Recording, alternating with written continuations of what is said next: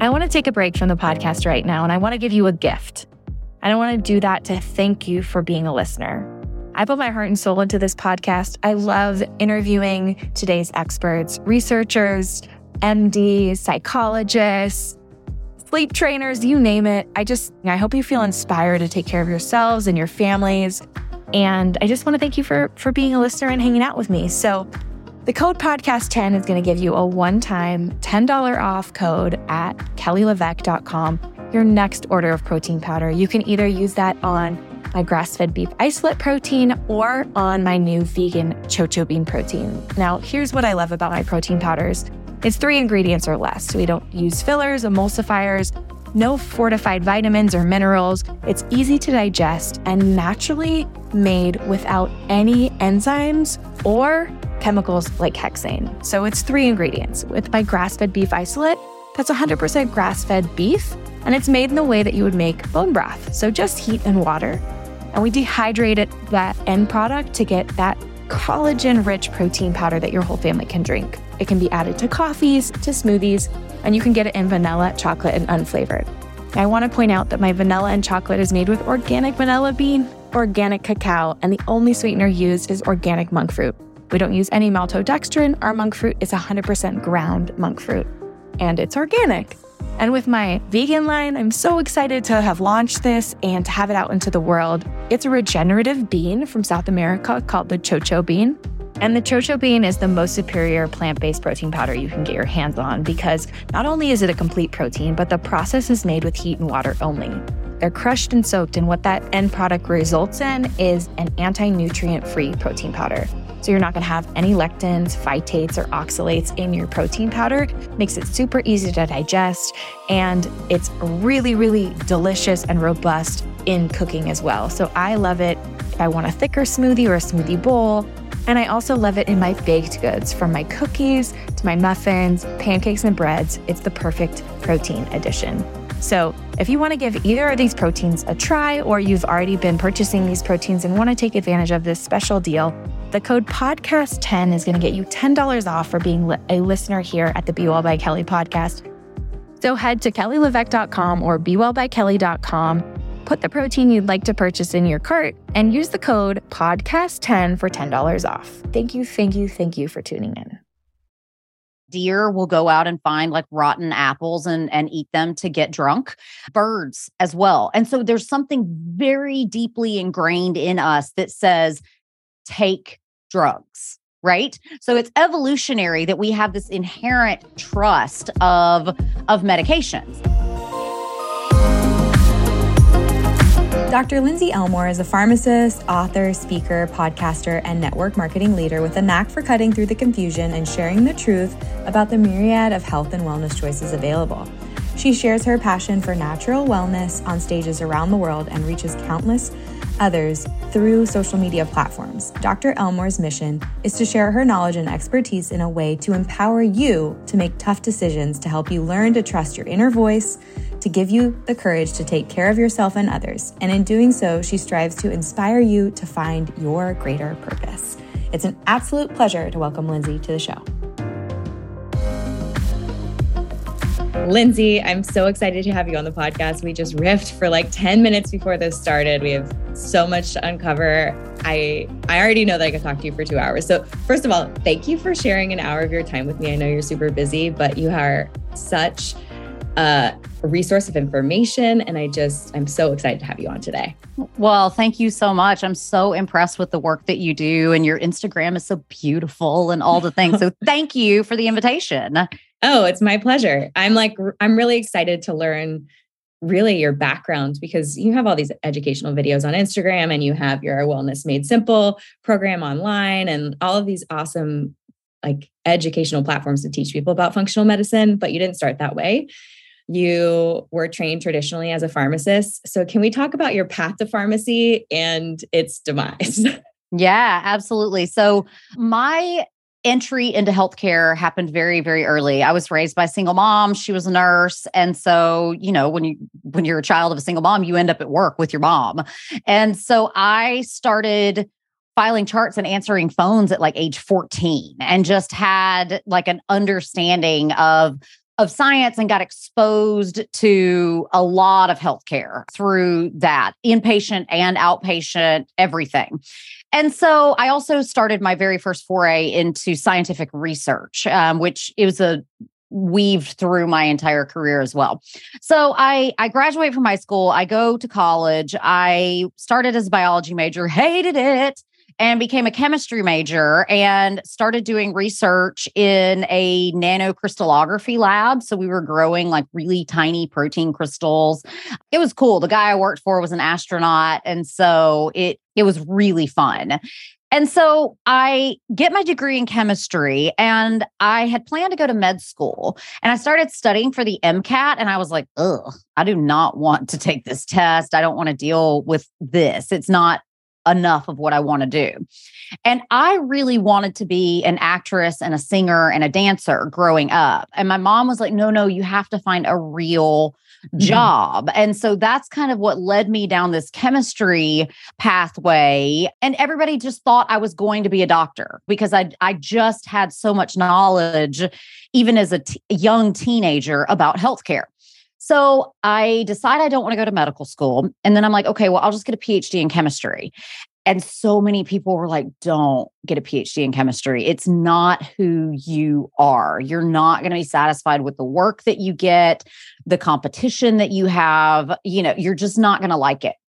So I was like, well, crap, now I have no life plan. And then one of the mm-hmm. women that I worked with in the lab comes in one day and says, I know what you should do. You should be a pharmacist. And so I was like, great. And at the time, I had lived in Alabama my entire life and I was going. I was leaving on a jet plane and going to another location. And so I attended the University of California, San Francisco and got my doctorate in pharmacy there. Did some more graduate level research. I mean, really prestigious school, all of the things. But during my first year in in pharmacy school, I tore my ACL. And that was my first experience being a patient within the healthcare system, right? And so I go through the surgeries, the pain meds, the rehab, the antibiotics, the like, you know, we got to make sure there's nothing here to be sure there's nothing there. All the things, all the MRIs, all the things. And so that experience was interesting. And during the recovery from ACL surgery, you are required to wear a leg brace and they lock your leg out straight. Well, that means that every time that you walk, in order to get your leg that won't bend, around, you've either got to swing your leg out or you've got to hike your hip every single time. So I realized one day that I couldn't sit on my sitting bones.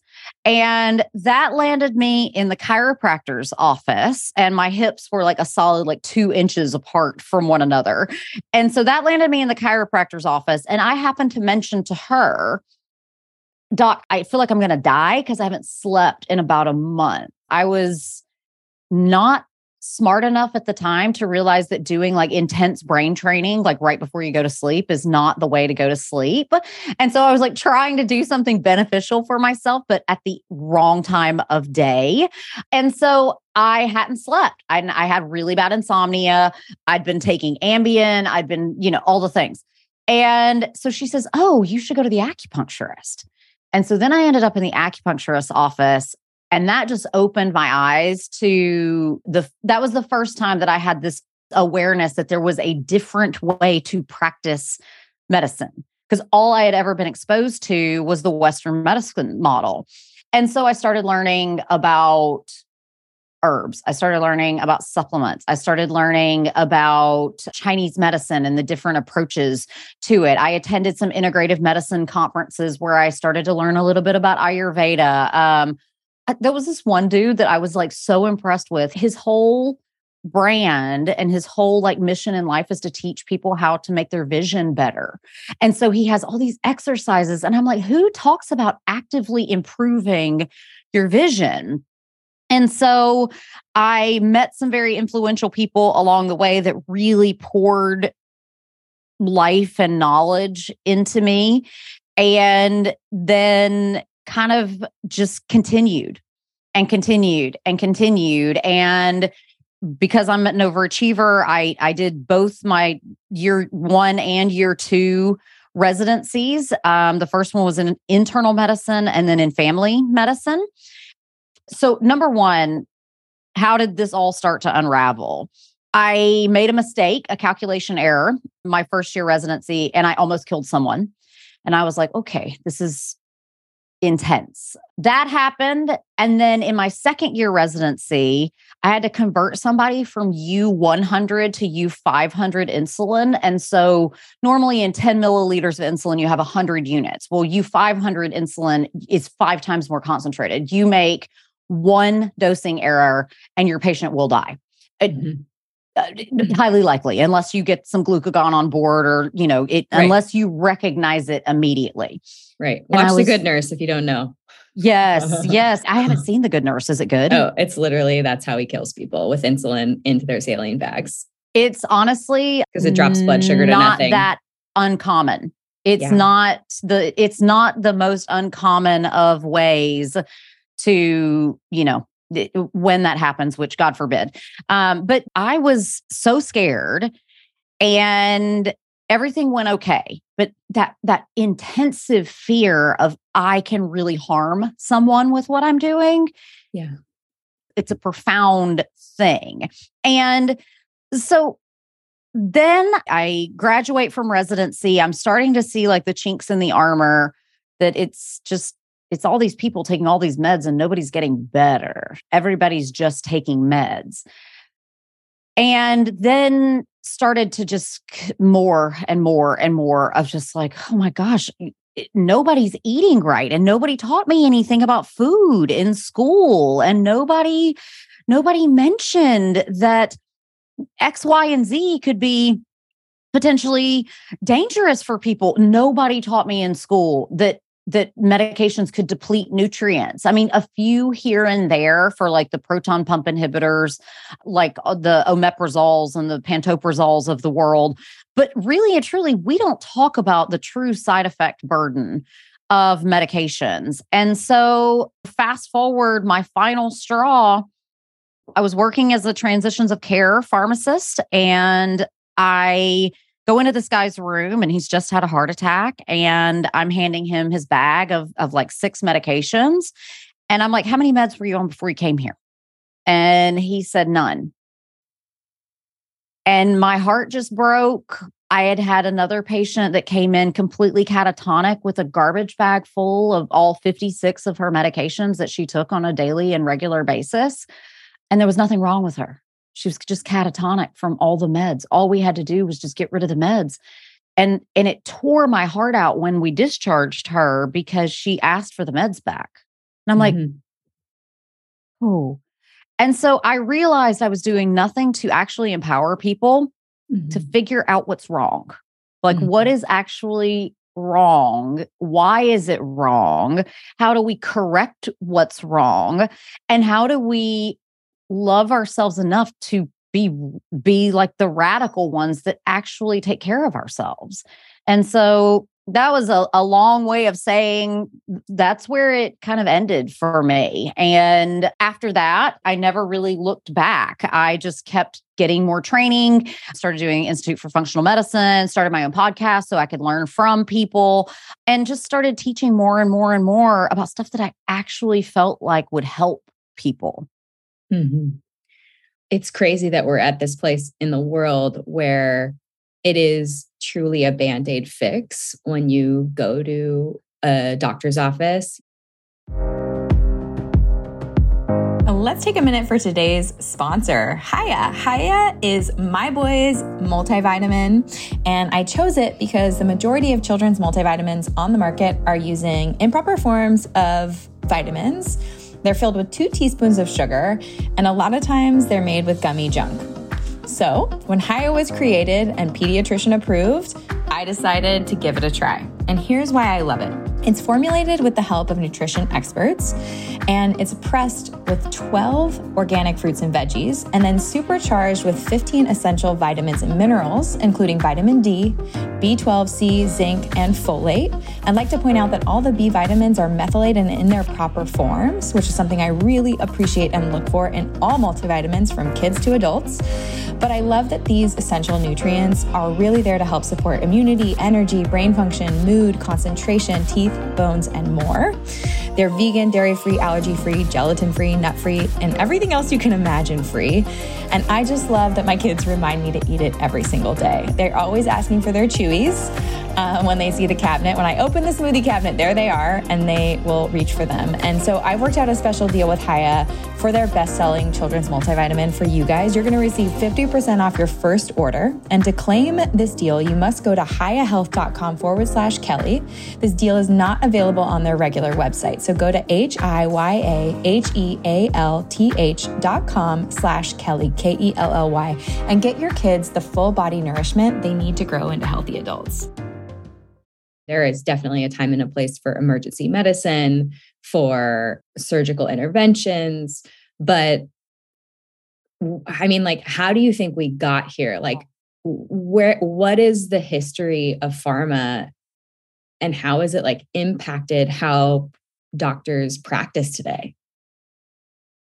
Wow. Okay. That is a big question to unpack. Um, so at the very origins of pharmaceuticals, we have the the morphines and the cocaines of the world. We have all of the plant based medicines that put us out of our minds, right? We have opium, we have you know just like I said anything plant based and it was the wild west. I mean, you could put whatever you wanted to in a medication and label it anything that you wanted. Um, so they would commonly have alcohol. There would be like cough syrups for children that contained morphine. And so, because one of the four primary human pursuits, eh, you know, when we get past the sex and the food and the security, there's there's also a very well documented, profound draw towards taking medications and taking substances that get you high right? Eh, that yeah. out of body, that hallucinatory. It's not even just in humans, it's across all primates and as well as some ungulates. So, like deer will go out and find like rotten apples and, and eat them to get drunk, birds as well. And so, there's something very deeply ingrained in us that says, take drugs right mm-hmm. so it's evolutionary that we have this inherent trust of of medications so this guy comes along and he says we have to have clean food and at the time this is probably like the 1910s at the time food also did not have to be what it said it was you know you could have coffee that had sawdust in it or you could have milk that was not milk at all. So this guy comes along and he says, We've got to have good food. And you could also add anything you wanted into food back then. So any kind of preservative, if you needed to put a little arsenic in there, how about some antifreeze? You need definitely need that in your food. You could do all of these things inside of foods. And so they started doing testing of different food additives to look at where's the toxicity point. point and somebody comes along and says, we should probably be talking about this as it relates to drugs as well. So they kind of slid the uh, Clean Food and Now Drug Act. And this was the first attempt to do any kind of regulation over pharmaceuticals. It didn't work because the pharmaceutical industry does what it does best and it ignores regulations. And so then we fast forward and we get to the antibiotic era where penicillin becomes a life saving medication, where there is a, a mad dash, huge governmental investment into the infrastructure to produce penicillin and then terramycin and then tetracycline is a very, very early antibiotic that we have. And so we have this huge governmental push to create medication. And then when World War One ends, instead of the government being like, hey, our tax dollars just paid for like the creation of the pharmaceutical industry, we're going to need you to pay us back for that. They gave them all the factories. They just gave the companies all of the factories. So then we start to move into the more modern era. So now pharmacy has all these assets. They've created this huge demand of people seeing people literally have their lives saved by anti right. antibiotic medications. Then we get into an era where we introduce a character named Arthur and Mortimer Sackler, and Raymond is their third brother. So there are three physicians, and Arthur decides that he wants to control, manipulate, inform how we market different pharmaceuticals. Because there was debate at this time about whether pharmaceutical companies should ever be able to make a profit, right? Mm-hmm. Jonas Salk, the creator of the polio vaccine, said you can't patent the sun. And what he meant was this came from the earth because all of the original drugs came from the earth. This came from the earth, and therefore, why would I put the patent and try to make money off of it? George Wyeth, the founder of Wyeth Pharmaceuticals, originally started out as like, we do not need to make massive amounts of money. But Arthur Sackler staunchly disagreed with them and he became the master of how do we market pharmaceuticals without marketing pharmaceuticals because direct to consumer advertising at the time was not allowed so he started this huge push of advertising in medical journals. Well, his argument was medical journals are intended for physicians and clinicians. But what happens is if you know any if you if you've been to doctors offices, you see some medical journals laying around waiting rooms and things. So it was an inadvertent way to get consumer to get information to consumers.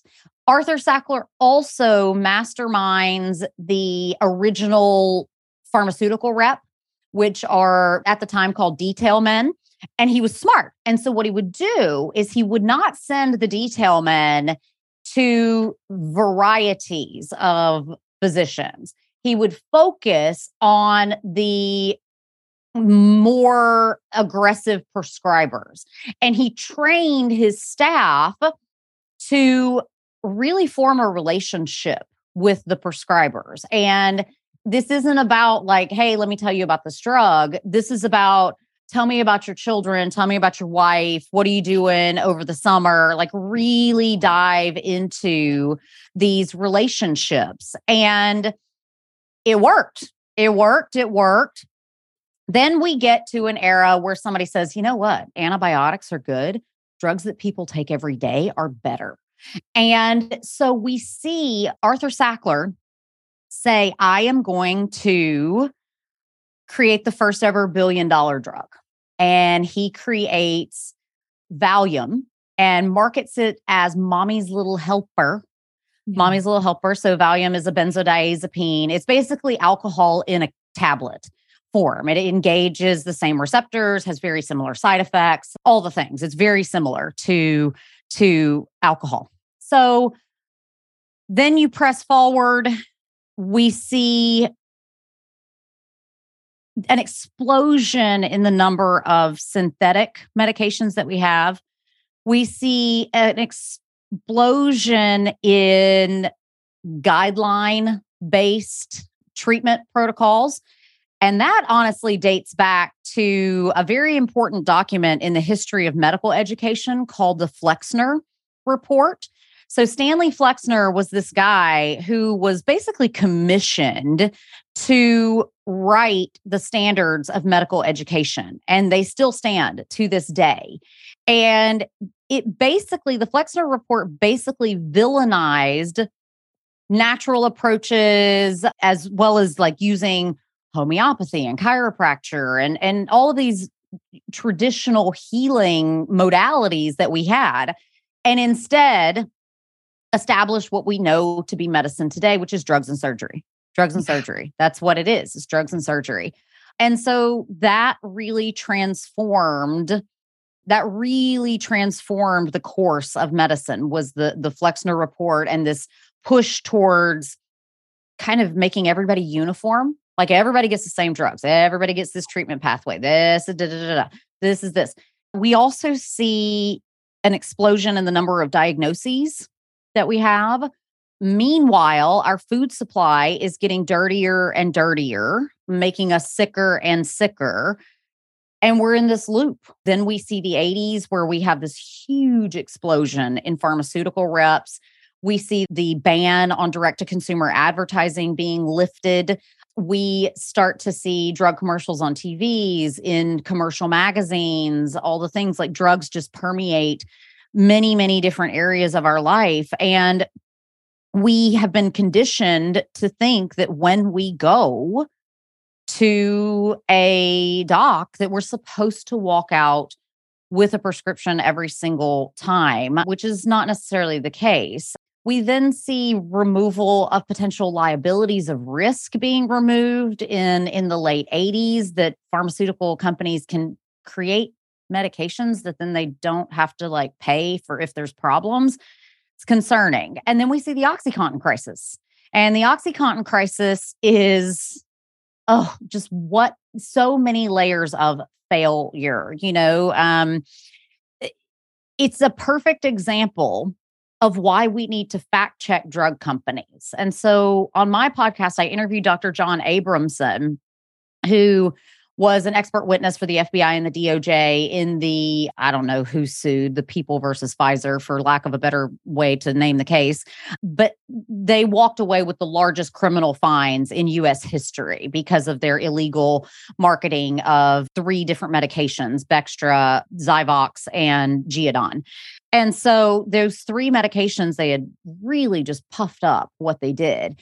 And what he said was so horrifying about his research as he prepared for this case is he came to the realization that this whole concept of evidence based medicine, right? Mm-hmm. Where a drug company is trying to get their drug to market and we just like take for granted that what they submit to the peer reviewed journal is correct Mm-hmm. That's cute. That's cute that we don't demand to see like the actual raw data and that there's no, it's on the ethics of the drug company to submit the correct data. But does that always occur? I don't know.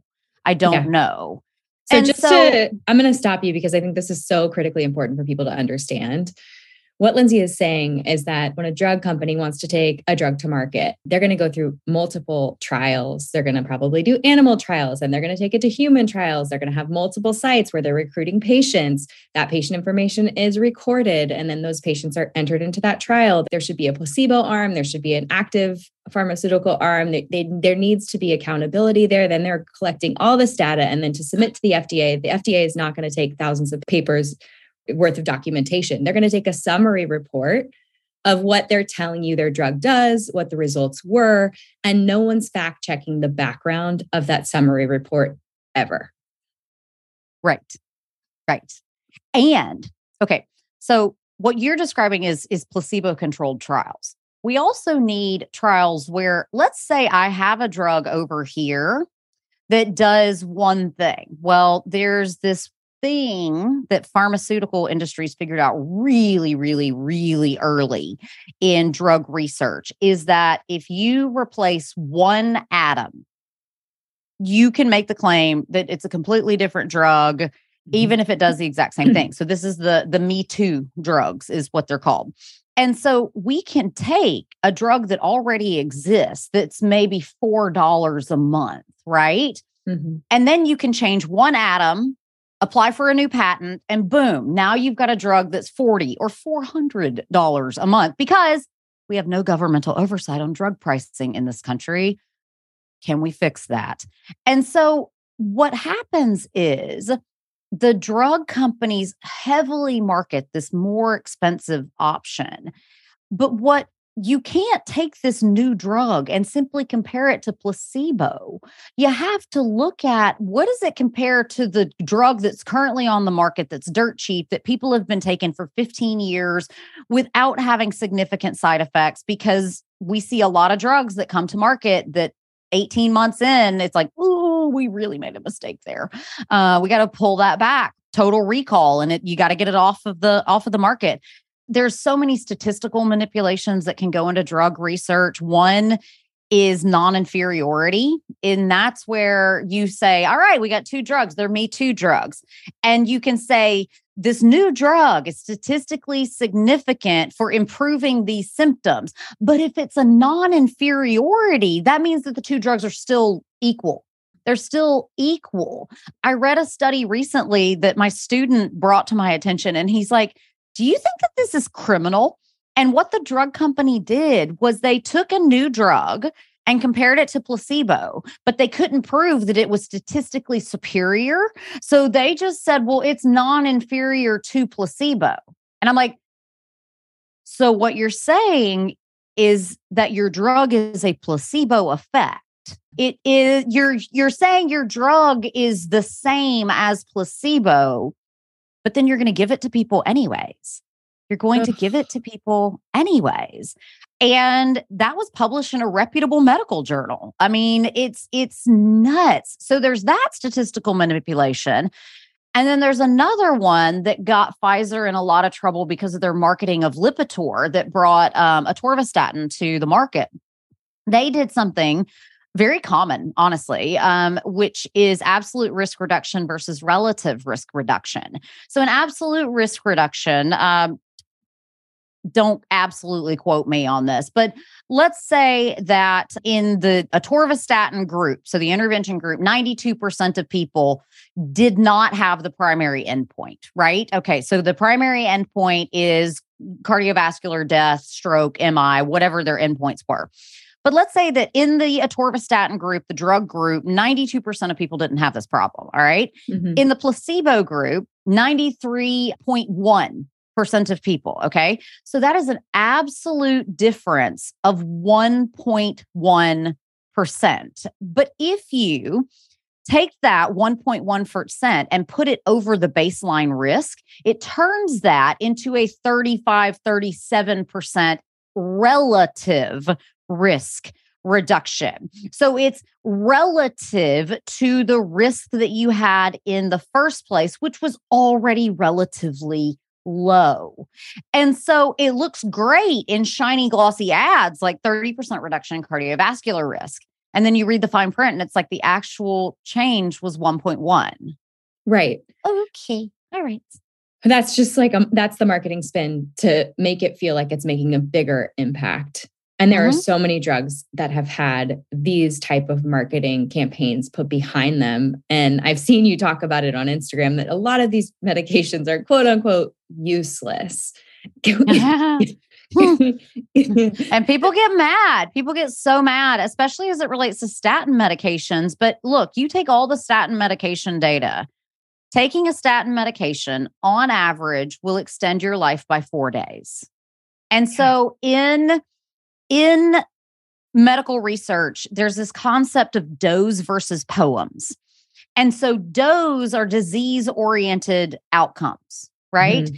But patient oriented evidence that matters is what we're actually after, right? Mm-hmm. And so, you know, a lot of people they don't care if they have hyperkalemia. They you know, they don't care if their potassium goes too high on a medication they care if they die, right? Yeah. And so we need to be looking at those patient oriented evidence that matters because if all we're doing is extending life by four days, and while concomitantly giving people a higher risk for rhabdomyolysis, for liver disease, what are we doing? Why are we doing so many medical interventions, which ultimately don't lead truly to patient oriented evidence that matters. You know, I I talk about the antidepressants not really working that well. I mean, at their best, they might work in 50% of the people that try them that consistently use them. It takes six weeks for them to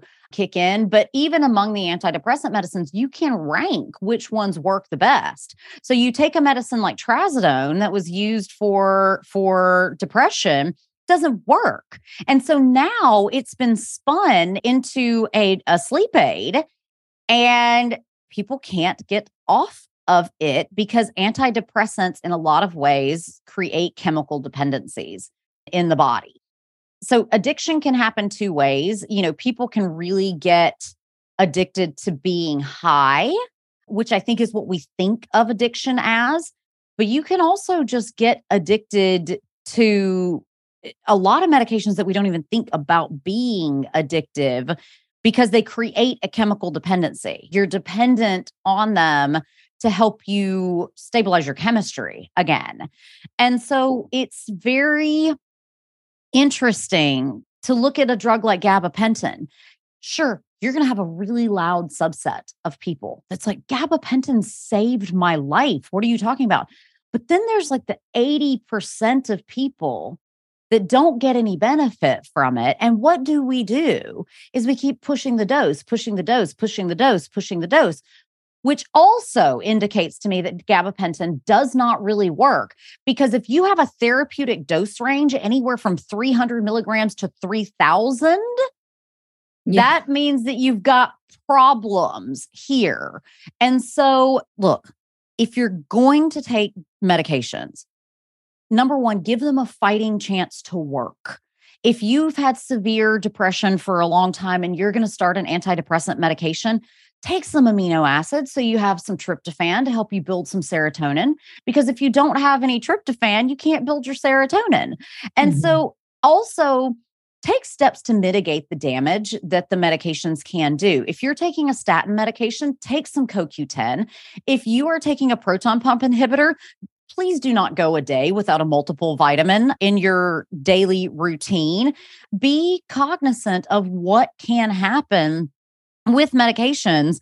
And there's so much we could go into about medications that disrupt our microbiome, that lead our microbiome into directions that make us more overweight, that also lead to escalating doses of medications. Like one of the most common medications in the United States is metformin. Yeah. Well, you start taking metformin and your gut bacteria are like, ew, foreign invader, we do not like you. And so it shifts your gut bacteria towards bacteria that are more likely to metabolize metformin.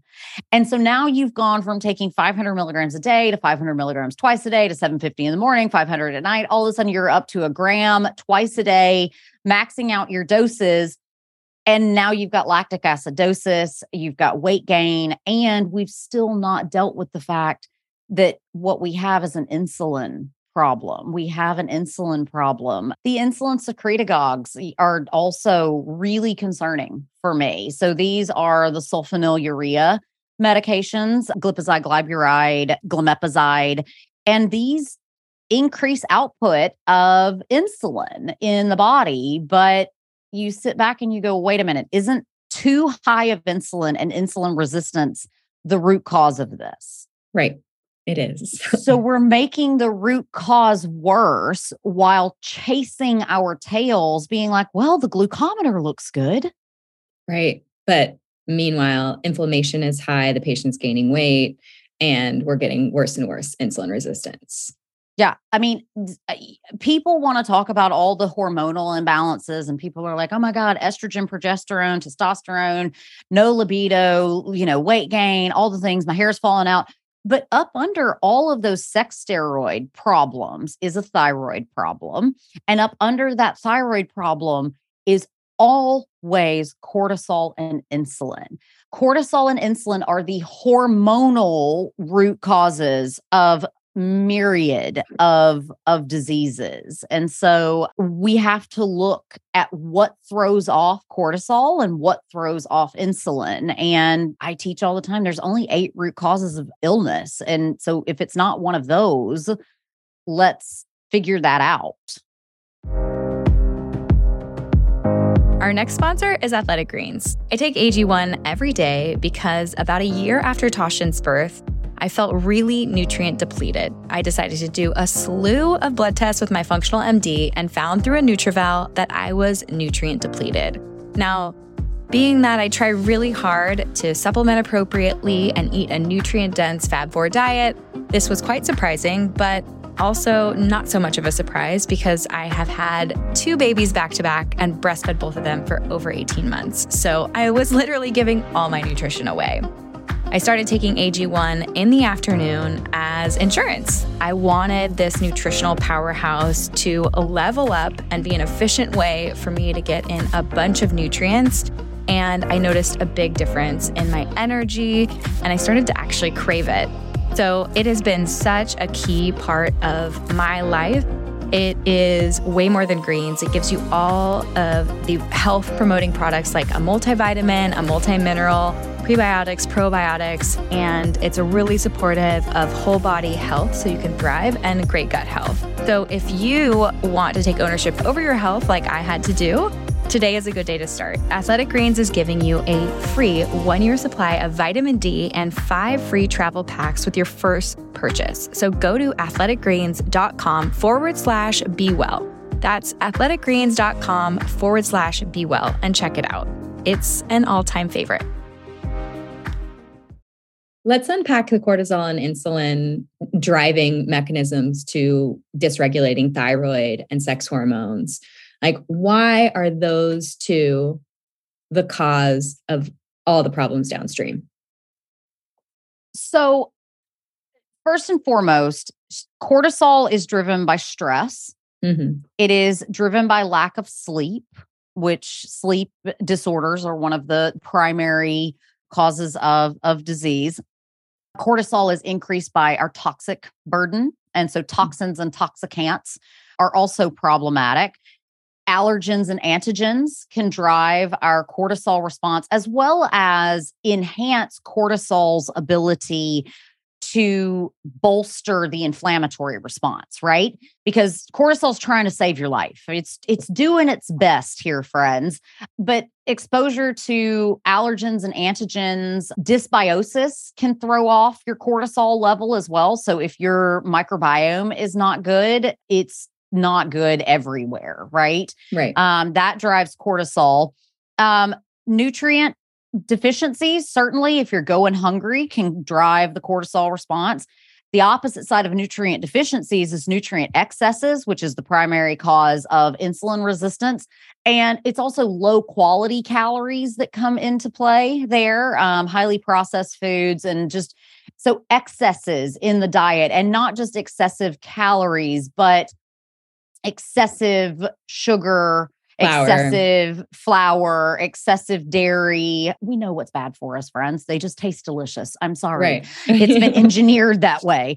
And so the last of the stains of the eight root causes of disease are sedentaryism. And so sedentaryism is going to very highly impact our insulin levels, as well as allowing us to accumulate toxic fat which is going to further drive the cortisol response. Okay. So then the last one is sociogenomics. And I think this can be really empowering to people. In functional medicine, we think about 5% of disease is caused by our genes. So that means like we can really have a huge like impact over our health and mm-hmm. well-being socioeconomic problems as it relates to healthcare are very, very real and do need to be addressed. And we do need equality in healthcare, all the things. And that can be a huge driver of both cortisol mm-hmm. and insulin because you look at lower socioeconomic levels, they have less access to healthcare, less access to healthy food. And so that's going to drive both of our key problems. So then what happens? Well, cortisol goes upstream to the thyroid and is like, hey, thyroid, you know how you want to take that moderately active T4 and turn it into Superman active T3? We're not going to do that. Cortisol comes in and it increases the proportion of T4 that is converted into reverse T3 instead of into T3. Well, reverse T3 is like T3's like Uh, uh, cousin that just can't get the job done, right? It's almost the same. It's just the molecule has been flipped, but it makes a huge difference in your hormonal balance with your thyroid. Then we've got now elevated levels of insulin that are making us gain weight. Now we've got crappy thyroid function, which is making us gain weight. We also see the impacts on our cardiovascular system, making it less easy to exercise.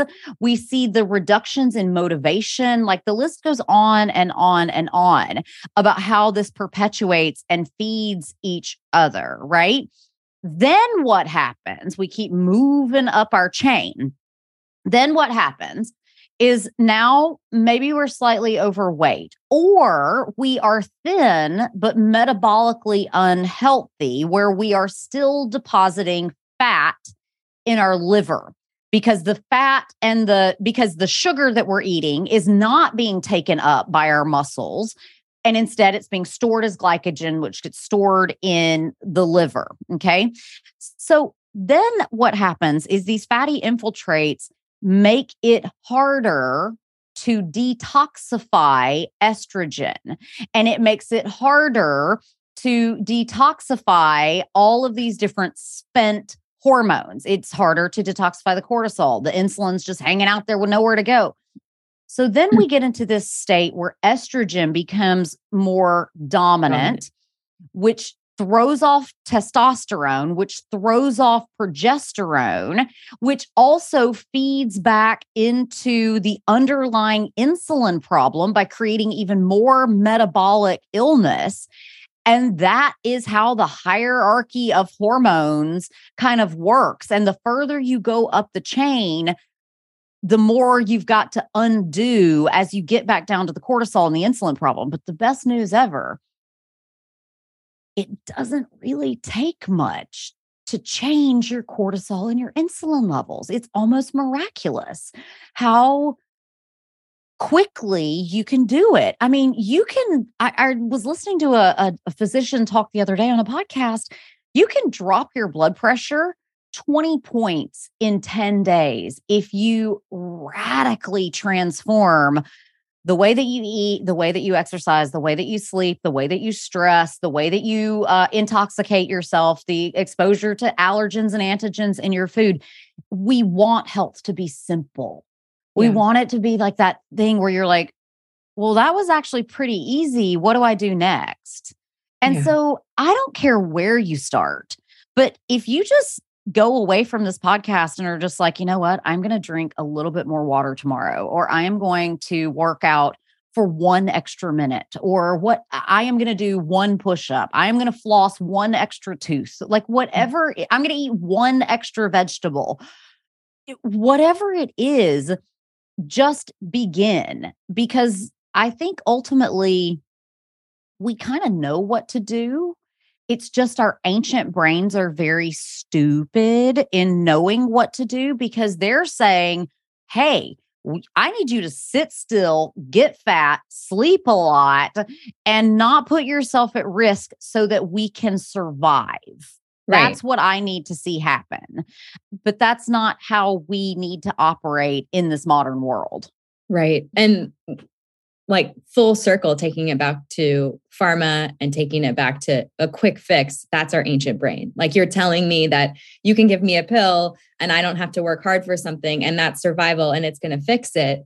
But ultimately we take it all the way back up that chain to the beginning which is insulin and cortisol and getting those in check. And i i'm so thankful that you said it's actually pretty easy because in practice with some of the functional MDs and having clients with prediabetes being suggested to go on metformin or to, you know, uh, use a specific drug, it is pretty easy for me to get someone's blood sugar in the normal range using a regular traditional glucometer and checking for it, getting blood tests, even if it's as simple as like getting an A1C looking at 90 days, like seeing that percentage drop, that balancing your blood sugar and getting outside and moving your body a little bit will get insulin and cortisol pretty much in check and right. it doesn't have to be that that difficult but that's no. having a massive effect on how you feel your energy levels your sex drive your you know your drive in your business everything like mm-hmm. how you feel emotionally like it's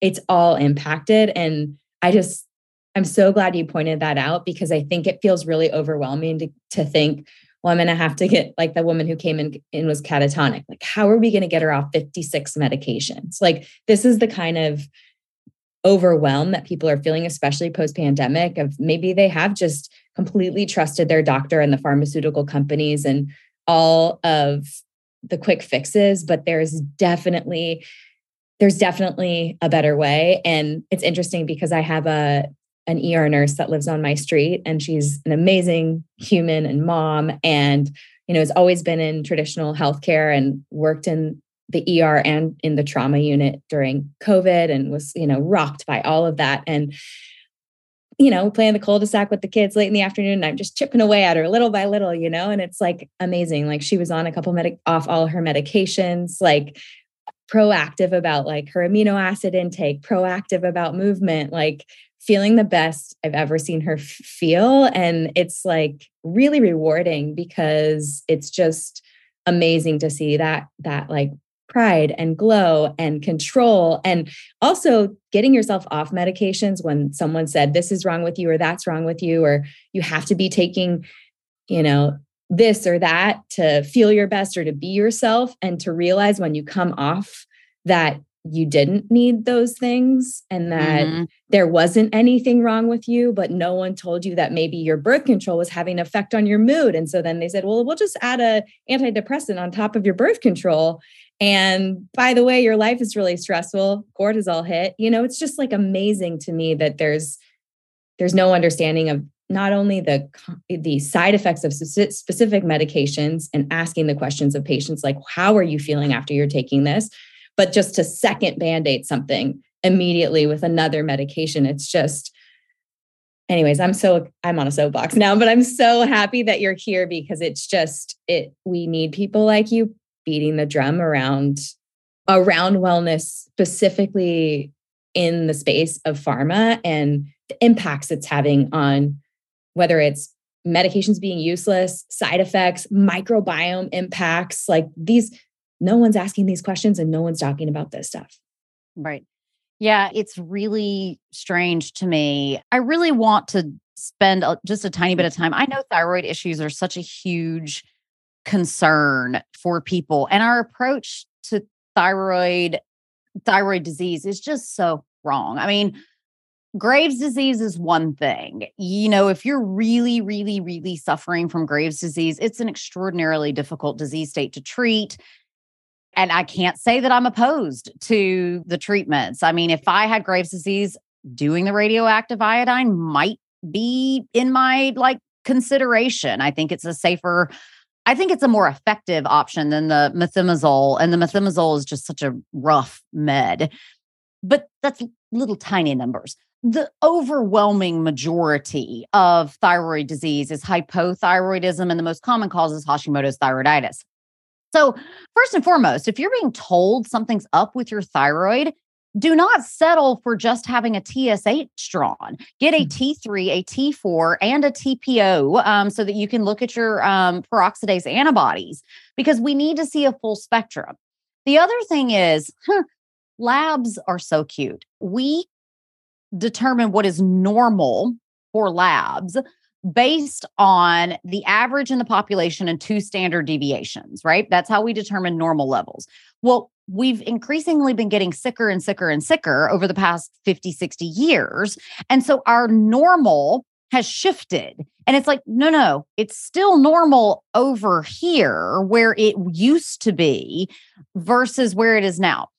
Thyroid labs have really gotten wide at this point. And so we need to narrow that range. We don't want to look for what's normal, we want to look for what's ideal. So look and see if your clinician is looking for ideal or normal because if your thyroid is off and you feel like crap, even if your lab values are normal, it's not normal for you. And that's what matters. Another thing about the treatment of thyroid conditions is the most common medication given is levothyroxine or synthroid. Levothyroxine only contains T4. So if you have an enzymatic deficiency that prevents you from converting T4 into T3, you're never going to get to the most active form of thyroid hormone. And so you can ask for medications they're animal based they're bovine and porcine and so if you choose to live a vegetarian lifestyle or have religious convictions that prevent you from eating either beef or pork fine. But at least in that medication you're getting the combination of T4 and T3 so that if an enzymatic conversion problem is your problem you can overcome that and help with that the last piece of patient education that I think everyone who is taking thyroid medication needs to know is the administration and how you take the medication is very, very important. So, this medication is intended to be taken first thing in the morning upon rising with nothing more than water, right? Nothing more than water. And you need to wait 30 minutes or so because your thyroid hormone, the T4, contains these four big iodine groups on the side. Iodines have big nebulous electron clouds, and so therefore they become magnetic. So they've got this negatively charged cloud around them. Well, that means that if you are taking your thyroid supplement alongside your multiple vitamin that has calcium and magnesium and zinc and other divalent cations, you're binding your thyroid drug and then you just poop it out. And then you go back to the doctor and you're like, Doc, it's not working. And they're like, okay, increase the dose. I want to go above and beyond to know that my peeps know. Again, if you're going to take medications, let's at least take them correctly so that they are most likely to work and less likely to harm you. Yeah, absolutely. And to know that there are so many lifestyle interventions that can really make a massive impact in your health and well being. So, to close up today, I know because I've already taken so much of your time, I want to know for you personally. You've obviously created hundreds of educational videos and your course, and you have a book. But for you and mm-hmm. your personal health journey, what have been like the daily practices that you've implemented and the things that have made a statistically significant, we'll say, N of one in your life impact and improvement? Ah, I mean, I think the hardest thing for anybody to do that I can't even claim to be perfect at this because no one is. Just show up for yourself. Just show up for yourself, whether that is turning off the TV at 9:30 and falling asleep by 10 p.m. Whether that is getting up and going outside first thing in the morning to help regulate your circadian rhythm so that you're getting your cortisol back in balance. If that is drinking an extra glass of water, walking an extra 5 minutes, if that is getting together and just laughing with a friend about whatever, whatever it is that allows you to show up for yourself is really important. I also think that it's not just about the physical body, it's about doing mental practices that activate your reticular activating system towards the good versus the bad. So having a gratitude practice, having a a meditation practice, all the things. And for me, I also I find great comfort and great wonderment and great appreciation with the fact that I truly believe that I'm a part of something bigger. Like my life has purpose, my life has meaning, and everybody's does. Everybody's does. And so if you're at a place where you've been engaging with Western medicine or, and you've been told something is wrong with you, somebody's beat you down, you feel like you're at the end of your rope. All they want to do is medications. All they want to do is surgery. All they want to do is tell me how wrong I am for being 15 pounds overweight, even though they haven't done a DEXA scan to determine whether or not you're metabolically fit in the first place. Just stop all those negative voices in your head and hear me so loud and clearly that you matter. You have purpose. You have the ability to wake up right now and go, I'm going to do one small thing nice for myself. I'm just going to yeah. do one small thing nice for myself. And the more nice things you do for yourself, the more easy it becomes. You know, the more good food you eat, the more you want it. The more you exercise, the more you're like, heck yeah. The more you go outside into nature and just take in the sights and the sounds and ground yourself. I don't care what it is, just do something. Just do something nicer today than you did to yourself yesterday. Hmm. Such a refreshing way to end the podcast and i think really attainable because it doesn't it doesn't need to be a strict cleanse or something hard it's starting somewhere it's starting somewhere small to change your energetic vibration to really mm-hmm. to really be in a place of gratitude and positivity and for me i mean i i feel like just echoing what you said for me it's that nature time like yes. it is Chris knows, my husband knows, if there is a minute that we need, like if I need a, a mind change or a shift, it's like get in the car, go to the beach, get in the car, go to the beach, and like uh-huh. walk on the beach, play in the sand with my boys, whatever time of the day I can sneak it in. It's like the world is wondrous, and this is mm-hmm. we're um we're so lucky to be here, and it is not a negative bad place it's actually a miracle that we're here. Right. Yes yes. And listener you are a miracle right? right? that's that's what is so powerful. When you come to a point where you actually go i appreciate myself exactly as i am. I'm not perfect and i'm not meant to be. But I am where I am and I can begin right now. Don't ever let that mentality of I'm not far enough along, so therefore I can't start right. creep in to your psyche because it's not true. It's not mm. true. You can start right now by doing one thing. Go through in your head and just create possibilities. I could do this or I could do that. I could do that. Stop telling yourself what you should do. Replace the word should with could in your vocabulary from now on from now on i never want to hear should come out of your mouth and i definitely don't want to tell don't want to hear you tell anybody else what they should do you know? But and instead of framing things negatively don't ask yourself what's preventing you from going to the gym. Ask yourself what would make it easier tomorrow morning for me to get up and go to the gym? So reframe all of those negative talking points like i hate kale I could go to the grocery store and look for two vegetables that I've never had before.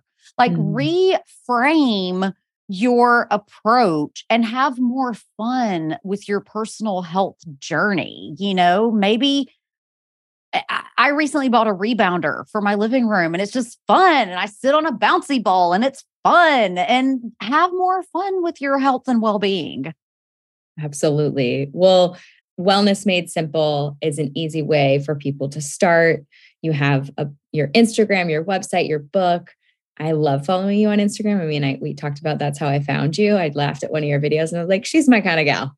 I'd love Aww. to talk more. So, yes. where can people follow along? Where can they learn to have more fun? Where can they like learn how to start take care, taking care of themselves, whether that's body dysfunctions, body functions, de-stressing, how to eat, exercise, sleep. Where do you share all the tools? Where can they follow along? Sure. So you can come to lindsayelmore.com or to wellnessmadesimple.us. That is my subscription functional medicine training platform.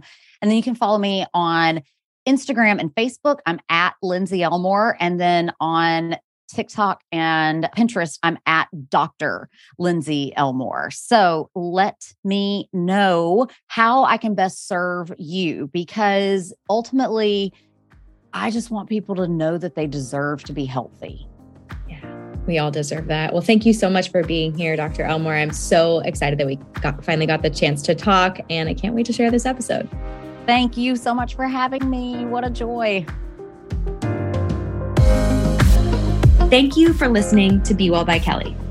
Please subscribe to the show on Apple Podcasts, Spotify, or wherever you listen to podcasts. Learn more at BeWellByKelly.com and follow me on Instagram at BeWellByKelly. I would love if you picked up my books, Body Love and Body Love Every Day. They're sold on Amazon and at all major booksellers.